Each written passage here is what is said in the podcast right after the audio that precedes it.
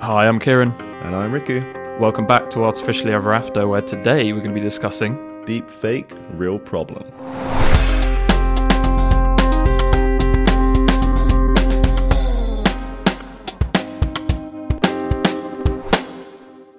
Hello, welcome back. Thank you for tuning in. Today we're going to be discussing uh, quite a big topic the world of deep fakes, which, yeah, I'm sure most of you will have come across that term and will have heard before, but we're going to be unpacking it today, talking about kind of all, all sides of the conversation. I know I was slightly reluctant to, to record this episode just because it's quite a big, uh, kind of loaded topic. And uh, yeah, we're just we're tackling it head on though I think, aren't we? Yeah, I mean, it's got a bit of attention in the media recently with the Hollywood situation, right? Yeah, there's yeah, there's lots of different recent topics that we're going to cover. Um, I know that the kind of initial boom of news around deepfakes started a couple of years ago. Now, I actually spoke to someone recently who was saying that they they kind of felt that in in terms of the media coverage, it's kind of died down around deepfakes. But hopefully today we'll we'll show that you know deepfakes are actually on the rise. That is definitely not true. That things are kind of on a decline. So yeah, let's let's get into it. Yeah, we're gonna start off the episode talking about you know what are deepfakes. We'll then kind of discuss the technology behind them. How do you actually make them? Mm. And give a bit of historical context, but we're going to bring back the good, the bad, the ugly segment, Yeah. uh, which we used for ChatGPT, and then we'll have a quick break. We'll keep the fun fact segment, I'm going to be trying to be a bit more fun with my fact this time. We'll see how that goes. yeah, and then after the break, we're going to talk about how can how you can detect deepfakes, Mm. the legal, social implications, and a bit of a glimpse of the future. Yeah, looking ahead. So yeah, let's get into it. So Riku, should we just start by unpacking the term? What is a deepfake? Let's go for it. So, the deep in deepfake is directly from the algorithms that Mm. make the deepfakes. So that those are deep learning algorithms that we kind of touched on in the previous episode. Yeah, in our first episode we kind of covered that, didn't we? Yeah. and it's a combination of these deep learning algorithms making content. So it's actually a result of generative AI technology. Yeah, I'm, sure we'll be talking a lot about generative AI in episodes to come, and, and we'll clarify later in this episode kind of what we mean by that and, and specifically uh, regarding deepfakes. But just to kind of give another term which probably helps clarify how it's different to just any generative AI, the, the US Congress uh, referred to deepfakes as hyper-realistic digital forgeries. So I think we're going to try and just uh, focus specifically on where we have AI that's trying to kind of copy things and, and produce unreal versions of real things, I guess you could say. Yeah, exactly. Because we hear so much about generative AI in general, you know, creating art and things, but we want to talk about the specific problems where your, you know, online identity can get stolen. And, you know, previously, you know, we could probably trust a lot of text, but you know, we now know, you know, text is getting gotten taken away by GPT. Um, and you'd think that you can trust voices and videos and photos and things, but as we'll discuss today, those are also in question. You can't trust these types of media and whether they relate to something the actual person said. So I guess that age old adage of uh, seeing is believing is no longer true. Or I guess we'll, we'll come to see whether it is or isn't. But Is that an Elvis reference? yeah. Uh, and, and just another thing to note as well, which hopefully we'll be able to convey this throughout the episode, but uh, I guess one of the kind of concerning things about deepfakes and, and this whole topic, uh, and maybe why I was slightly reluctant to cover it, is is just that things are changing so quickly. You know, it's kind of almost weekly, or you know, definitely within the month. There's kind of new papers coming out and new technologies emerging, new examples of deepfakes. So it's such a kind of rapidly evolving area that it's quite hard to kind of pin it down and, and focus on it. But we're going to hopefully just cover the fundamentals. You know, how the technology is working, do some demystifying, um, and then talk about some kind of big examples of, of deepfake um, use for bad and for good, and some recent stuff as well. And I'll just give you guys some quick fire statistics just to show how you know, how sophisticated these technologies are. So one of the first uh, websites that uh, wanted to demonstrate the power of deepfakes is, is from Random Face Generator. And when they sampled just random people, 90% of them were deceived on the real versus deepfake images. Wow. And 50% of experienced photographers uh, got it wrong. So it's clearly very good at deceiving humans. And it's not just photos, also for audio files, we got some research from UCL found that humans are only able to detect artificially generated speech 73% of the time. So still, you know, it's easier to detect Mm. AI vid- uh, voices than photos, but still not not that great. But in both cases, more people are getting fooled than not, which is, I guess, quite concerning. And speaking about getting fooled, some people like getting fooled because you have these virtual influencers now who are doing really well. For example, Lu do Magalu, I think I'm saying that wrong, very sorry about that, boasts over 14 million followers on Facebook, 6 million followers on Instagram, and 2.5 million YouTube subscribers. Wow.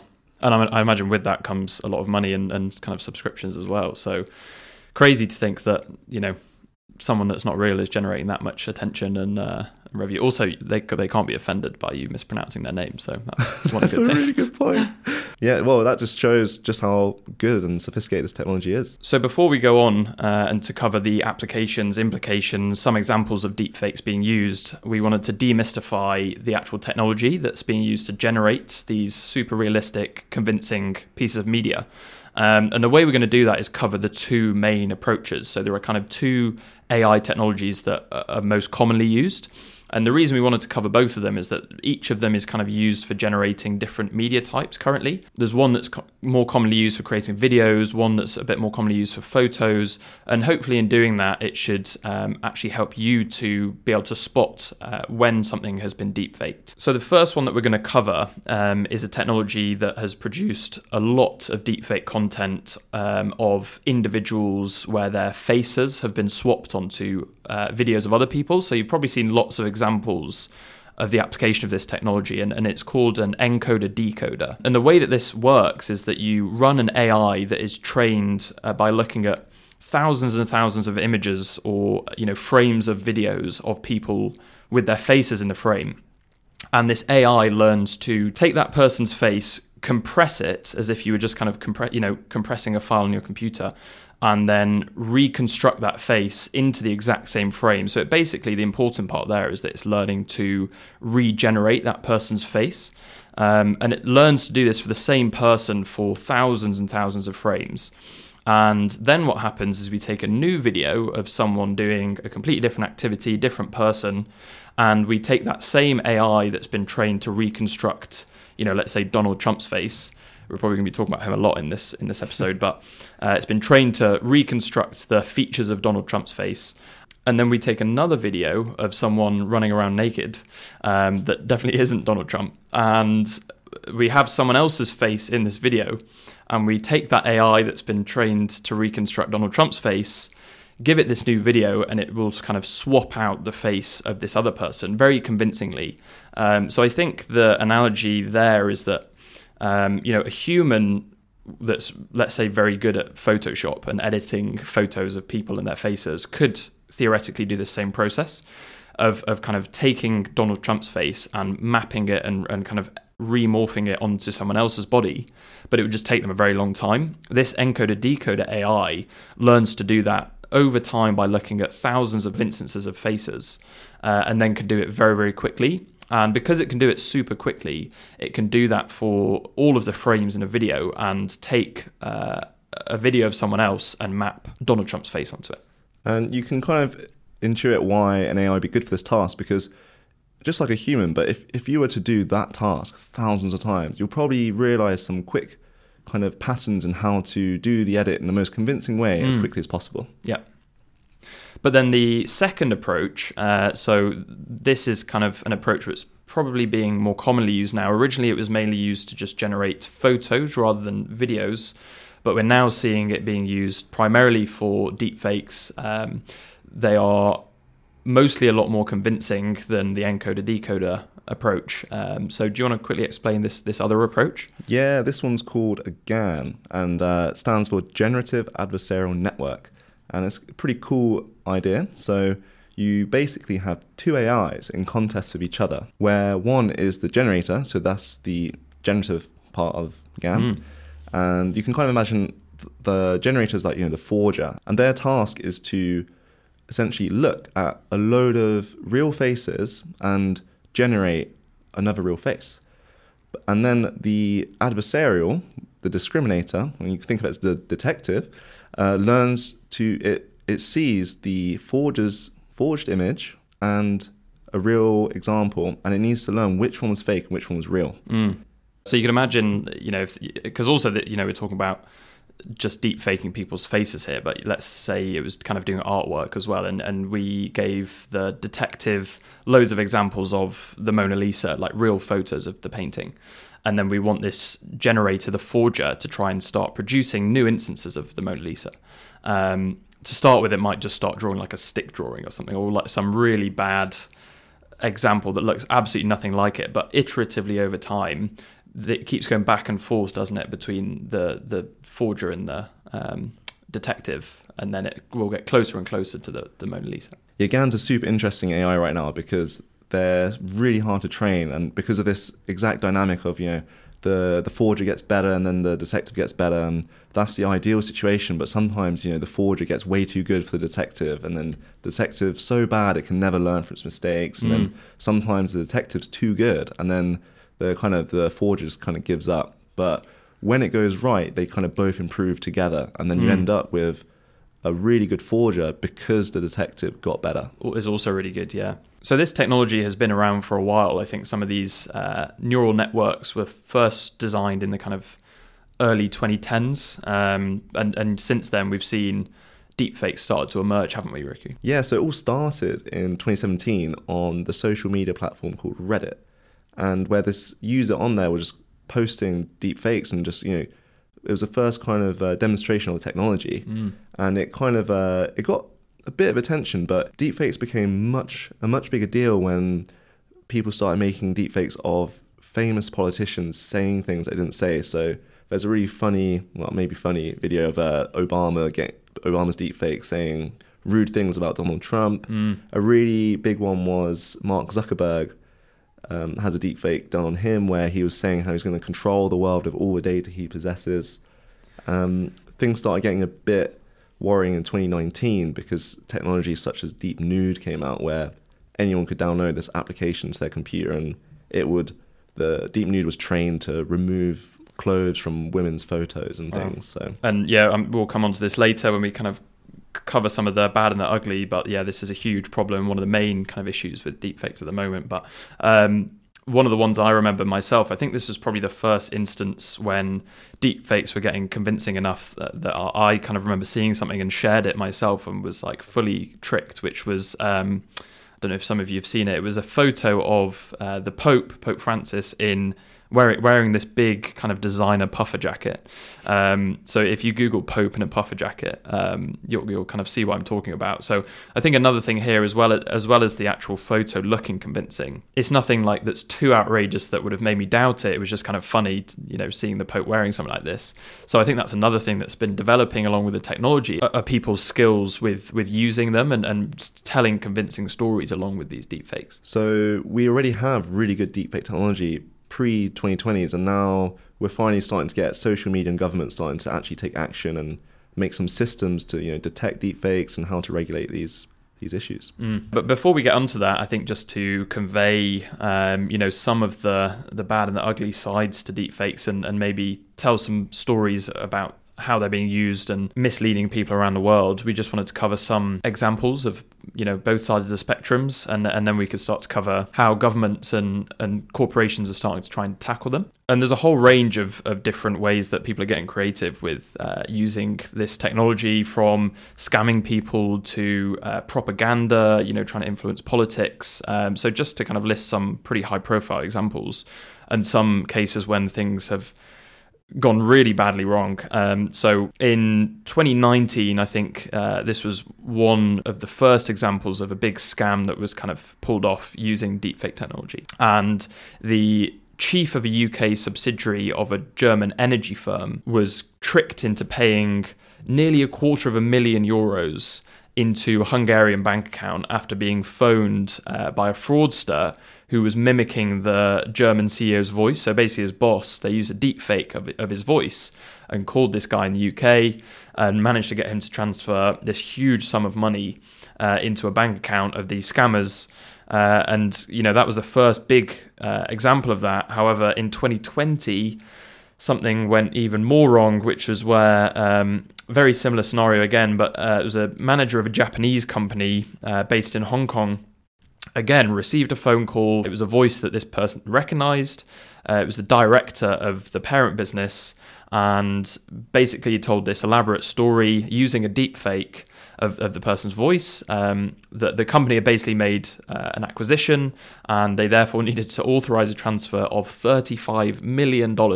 Wow. Which completed. Um, I think they the authorities went on to kind of capture some of these people and get some of the money back. But yeah, that was a very big scam that obviously was facilitated entirely by deepfake technology, uh, and then you know some political things as well. So um, very very recently there was some uh, deepfake images of Donald Trump being arrested, and it kind of depicted these scenes of him being chased by the police, uh, fought to the ground, kind of yelling, resisting arrest. That looked very convincing. You know, looked like Donald Trump, looked like a real scene.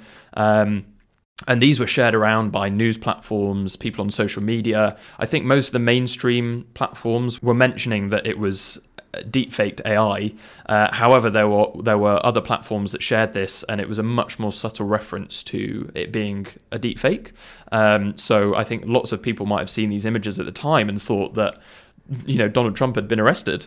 Um, and this, you know, we're going to touch on this later, but this starts to raise this big kind of concern and issue with being able to generate images in this way and, and create um, visual evidence of scenes that haven't actually happened, which is the kind of boy who cried wolf scenario. So, you know, now millions of people have seen these images of Donald Trump being arrested. So, if that were ever to actually happen and those real scenes were to occur and people got photos, there would be kind of huge distrust there um, and you know might be a big letdown to some people that had already seen those images and, and wouldn't be as kind of shocked when they scroll past it or, or may just scroll past it thinking it's a deep fake again. So this kind of blurring of the line between reality you know fact and fiction is one of the huge um, very imminent concerns with generative ai that we'll, we'll touch on later. Yeah there's no doubt about the kind of manipulative and the potential mis- misinformation of this technology but like they're just leveraging the absolute dominance of social media yeah, these days. I know it's a very concerning state. And just one last uh, doom and gloomy one before we get onto the good. In 2020, there was a, a child custody case in the UK uh, where one of the parents submitted uh, quote unquote evidence of a phone call recording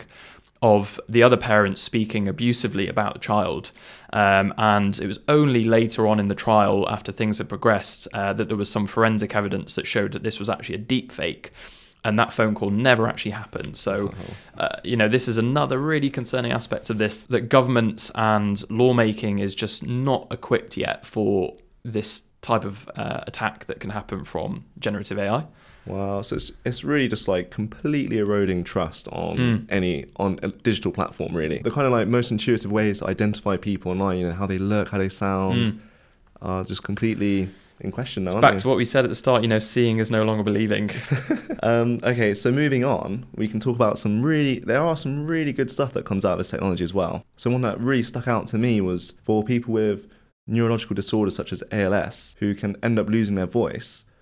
Patients can now recover their voice using deepfake technology mm. by feeding these AIs old audio clips of the patient in question, and the AI can learn to understand how to generate their voice for new text. Yeah, I saw this one company that, you know, for people with kind of neurodegenerative disorders, when they know they're declining, sadly, to the point where they will eventually lose their voice, can have people come into their homes or, or um, care settings where they record them saying lots of different phrases and words, and it can just generate a complete uh, digital version of their voice that they then use. So almost like Stephen Hawkins, but uh, in his own voice rather than a computerized voice. Wow, yeah. And another really fascinating application of these deepfakes was for you know super famous people like David Beckham. They used deepfakes to increase awareness for malaria. So they had kind of like an advert of him speaking in English, you know, raising awareness for malaria, but then they could use deepfake technology to have him talk in I think it was 27 different languages, wow. all in the voice of David Beckham mm. talking about deepfake. So rather than just reading subtitles, you know, they see a much more convincing, engaging version of him speaking their language. Exactly. Yeah, there was another cool one about um, challenging gender bias in football. So people typically have a more negative sentiment towards female football than male football. And to challenge this, what they did was they had a load of clips of footage from female football games, and they use deepfakes technology to map male faces onto the females' Oh, you know, wow. bodies and basically just like replace the female you know bodies with male bodies. And people enjoyed the game more. And then afterwards, they were told, "Oh, by the way, you just watched Wow. you know football, uh, women's football." So hopefully breaking down that kind of stereotype and, and stigma.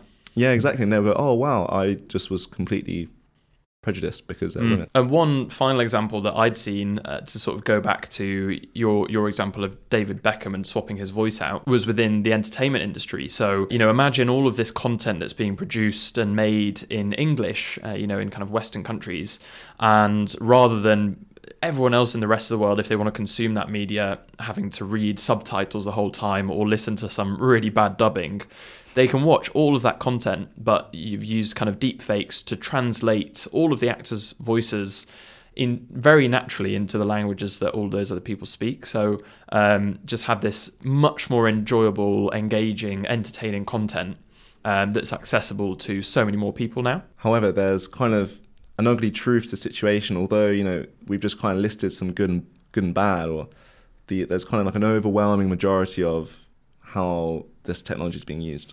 So there was an organization that did this kind of very large study in America. Um, they performed the same study back in 2019, and there's been a recent one that's come out this year in 2023, um, where they basically analyzed um, 85 dedicated channels um, for deepfake content uh, across over 100 different websites.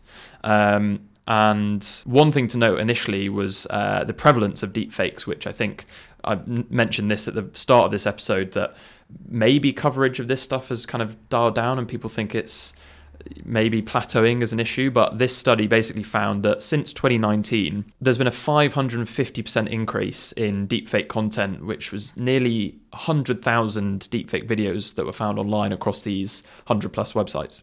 Yes, and very concerningly, 98% of all deepfake videos online are related to pornography. Wow. That is a very large, nearly nearly all of it, basically. Yeah. Um, and 99% of those pornographic videos were sadly targeting women entirely. And of those women which are being targeted in these videos, uh, we see a trend in this study that m- the majority of them are uh, famous people from the entertainment industry, so singers, actors, um, and therefore, you know, this kind of content is being created of them definitely without consent.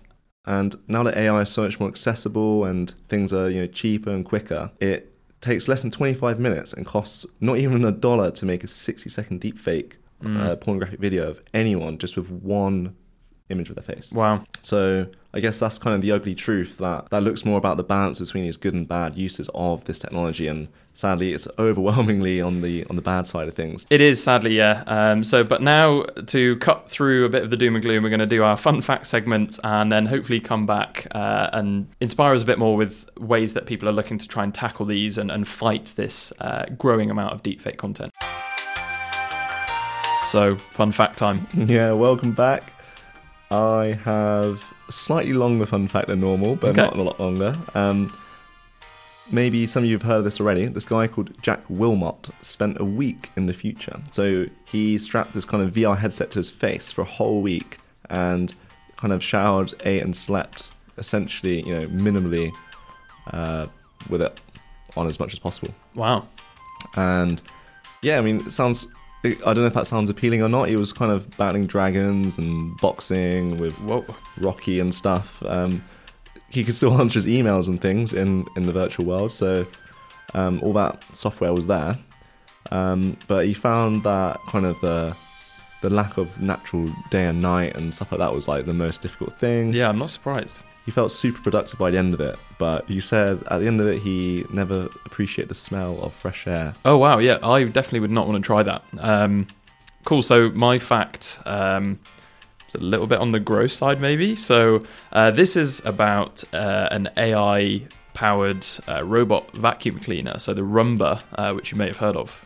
Um, there was these uh, homeowners who had just bought a Roomba, and they had also just um, got a new puppy, and very sadly, after they'd gone to bed, the uh, puppy, as they tend to do, took a poo on the floor, and the Roomba, being the kind of AI that it was with one specific goal to just clean the house, wasn't equipped to uh, do anything with that dog poo, and it basically, uh, these homeowners woke up the next morning and found their whole uh, house basically was completely smeared in this dog poo.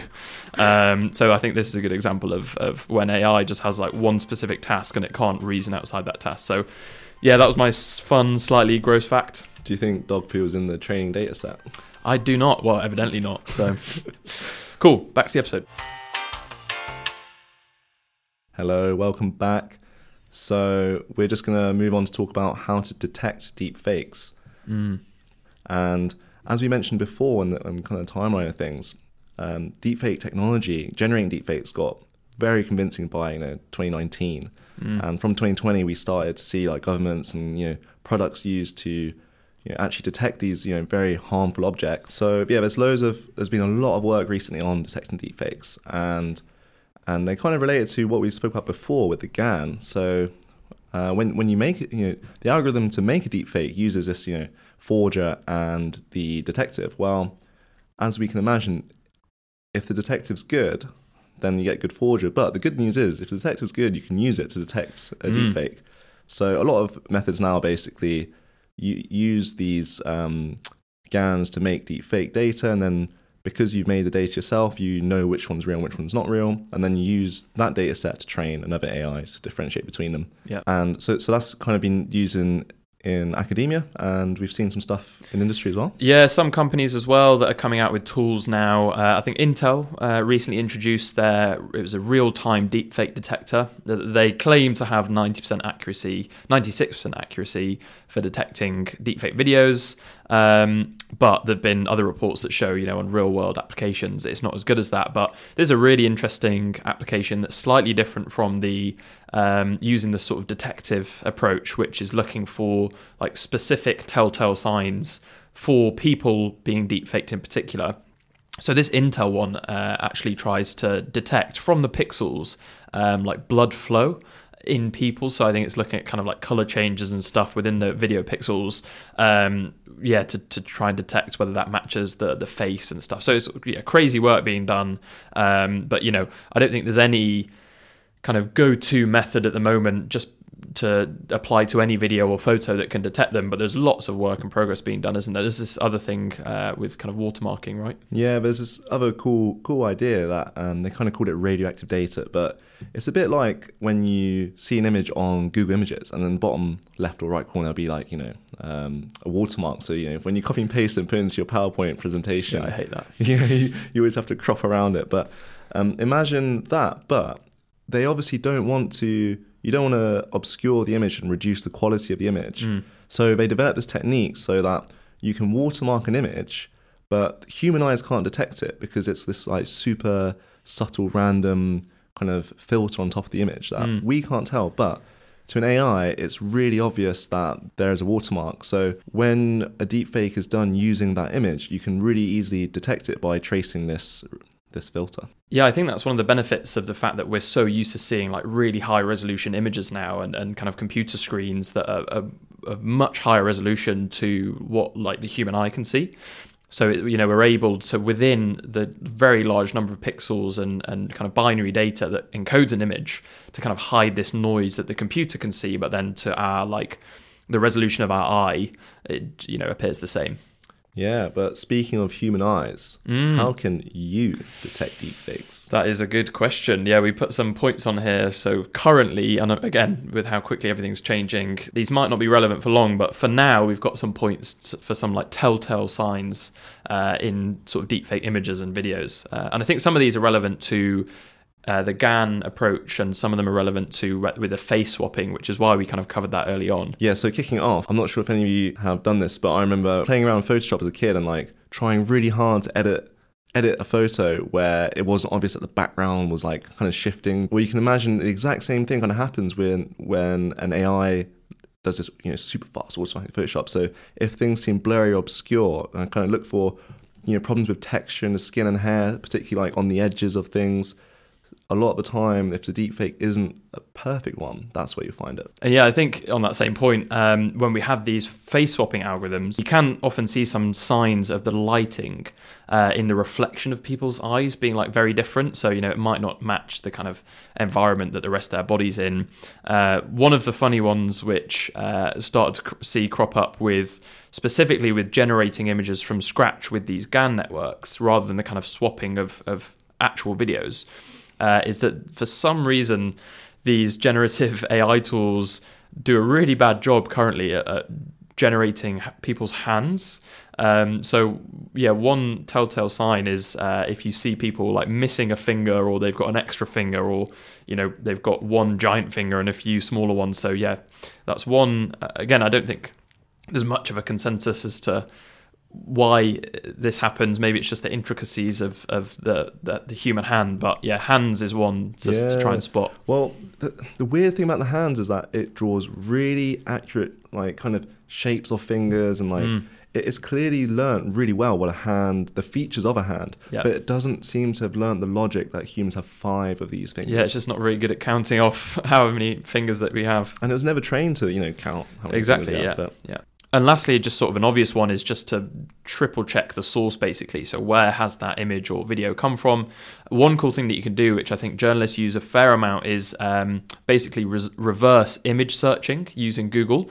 So, you can actually do a Google image search, but instead of searching for something using text, you can give it an image file. So, if you had an image that you're unsure whether it was a deepfake or not, you can actually upload that image to Google Image Search uh, and hopefully find the source where it came from. Maybe if there were some articles saying that that was a deep fake or something. So that's that's a tool that I think is probably being used more than than it has previously. So I think the approach currently for tackling deep fakes um, is kind of two prongs. So obviously we've got the technological side that we just spoke about. So you know researchers trying to develop tools to, to detect the deep fakes. But then there's also the uh, legislative side. So lots of governments now are very conscious of the kind of problem of deep fakes and are trying to catch up and, and put in laws in, in place to, to help mitigate them. Yeah, one of the ways they're doing that is kind of putting some pressure on the people actually posting content. And mm. uh, kind of uh, the first uh, government to start regulating this was actually China. Mm. And they kind of require they do require all deepfake content to be clearly labeled. So basically yeah. a little flag, self flag, say, by the way, you know, this image I'm using is a deepfake. Yeah, and it's a crime then to share that stuff without kind of stating it. I think the only thing with that, obviously, is, you know, Ch- China being a sort of surveillance state is probably much easier to kind of control that, which is yeah. maybe why that approach hasn't been as uh, swiftly implemented in, in other countries. Yeah, exactly. So the EU are trying to do the same, but it seems like they're having this difficulty where it's, maybe it's not as easy to you know, monitor yeah.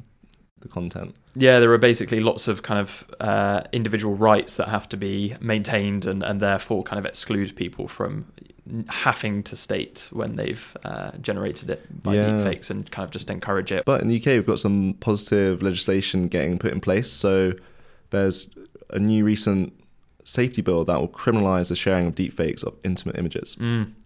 But we've also got in Virginia, there's now law just saying it's outright crime in the same way, just sharing deepfakes yeah, so trying to tackle it from both kind of generating these piece of content and then also sharing it as well now is becoming a crime. And then obviously, you know, as much as kind of governments can put these laws in place, um, you know, all of this stuff is primarily being shared on on social media platforms as well. So um, some of the big uh, media companies are also trying to reduce and, and discourage this. So I think YouTube is now actively trying to moderate uh, any generated content that could cause misharm or, or mislead people. I think you mentioned is Meta doing the same.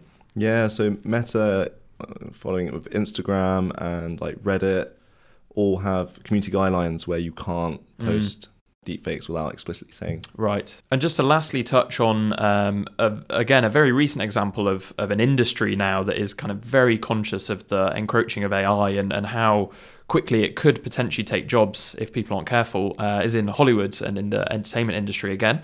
Um, so it was the longest strike in Hollywood's history, which lasted 118 days and ended just in November.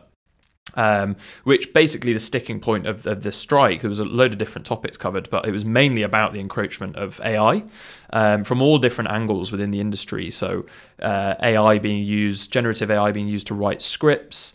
Um, there was concern of technical jobs as well, like kind of color grading of videos that could potentially be taken.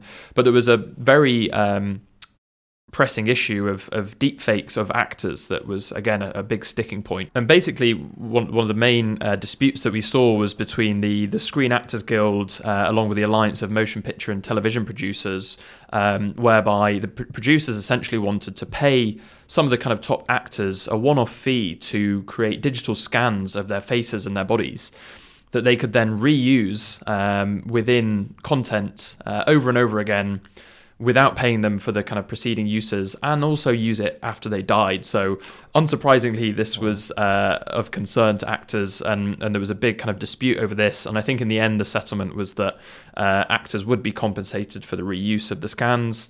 Um, but, you know, it's very interesting with Hollywood that this is a, an industry now that is kind of very conscious and aware that AI is around the corner for them and uh, specifically deepfakes as well being used to replace actors uh, in content creation and, and how you know people could be out of jobs and and we have more and more automation in, in all different aspects of this industry. Wow. So you're saying there could be one more daniel craig james bond? True. I hope so. So obviously that's an example in, in Hollywood and in the entertainment industry, but I think we just wanted to end with looking forward slightly and, and seeing, you know, where the state of the art of this technology is progressing, because a lot more sectors and industries uh, will be affected, and I think the prevalence of deepfakes will just be increasing for years to come, and, and stuff is going to change quite significantly in the next few years. Yeah, because the methods we are talking about earlier that drive the production of these deepfakes, you'll find with the current state of the art, if it's long form video, you still require an original video to map the, the kind of target's face onto. Mm. Whereas the, the, the current state of the art of producing an entirely new video from just like a text prompt, you know, generate this scene. Right now, those purely synthetic videos only last up to about four seconds. Mm. Uh, so, like we were saying earlier, you know, I think the the GAN network, which we mentioned, is mainly for generating new images, right? And and then uh, if, uh, like you say, for longer form videos of, of famous people speaking, it's just this face swapping approach currently. But you know, in a few years' time, this is bound to change, and there are already uh, companies that are releasing tools where you can, like you said, put in a text prompt uh, of Donald Trump riding a unicorn, uh, and it can currently create a very short video of that. But you know, you can imagine in not a very long amount of time, this will develop to being able to create as long a video as you want from a text prompt of anything that has never been filmed before. Yeah, and I came across some software that kind of was was the midpoint of that where you can write in a text prompt like write me a a video selling Amsterdam, you know, why should I go to Amsterdam? And it generates a script and manages to pull together videos from its training data and edits it in a way that makes a long form video that's entirely generated by AI. Yeah, and I think with the advancement of these technologies and the fact that that's going to become increasingly easy to do that, to just sit kind of by your computer and generate as uh, you know a scene or a short film about anything that you could imagine, you could guess that there's a kind of decline in wanting to go out and, and film or, or the long kind of arduous process of getting that footage manually. Um, and that's kind of been reflected by some statistics that have been released. So Europol, the, the agency basically re- released a report uh, where they estimated that by 2026, as much as 90% of new online content will be synthetically generated. So I think that ties into that notion that it's just so much easier when these tools get better to just generate the images rather than kind of manually curate them. Uh, which is a, a, scary statistic. So I think you know with these detection tools coming out, and then uh, you know I think we touched on some individual responsibilities to help try and protect people as well, right? Yeah, because I guess the reality is that this technology is getting so much better, mm. and there's not a lot we can do to stop the technology getting better. But we can, of course, increase our own awareness, educate ourselves about this technology, and tell our friends, our family these these tricks we were talking about earlier, how to detect it. Mm. And I think just an awareness as well, right? So I put on there like critical consumption of media. So rather than taking things you see now as kind of the ground truth or just fundamental fact, you know, be slightly critical. Look where that sort that piece of media has come from, what's the source. So without going, you know, overly critical and, and having like general distrust in online content. You know, it's obviously about striking this balance, which is tricky. Um, I think it will take us time to, to find that, but you know, really kind of fact checking things, especially before you go on to share those to kind of friends and family as well. Yeah, because the, and especially kind of keeping an open mind about things, like not necessarily being suspicious of everything, mm. Um, there's been a lot of studies on echo chambers and things, and, and there's a there's a real hotspot for um, these kind of deep fake, fake news kind of things where um, the fake news that are you know directed to your favorite content um, is, is is the most likely to convince you. Yeah, definitely, and and also you know like we were spoke, speaking about earlier, it's a very important time in in governments and and setting legislation as well and policy. So you know if you can look into that in your local government, you know what's going on, how are they looking to tackle the rise of deepfakes. See, you know, see if you can get in, involved and support s- policies that help mit- mitigate that. Yeah. So hopefully that demystifies kind of what deepfakes are, how they're made, mm.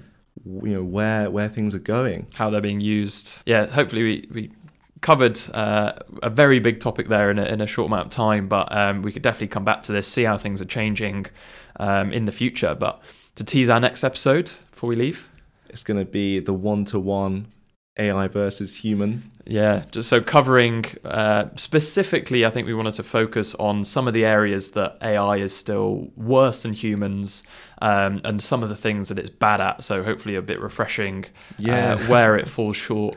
Yeah, we're thinking that there's a lot of uh, fear mongering about AI, and there's there's actually some really fundamental things that us humans are, are so much better than AI, yeah. AI at, and we want to cover those. So yeah, thanks again for listening, and we'll, we'll see, see, you next time. time.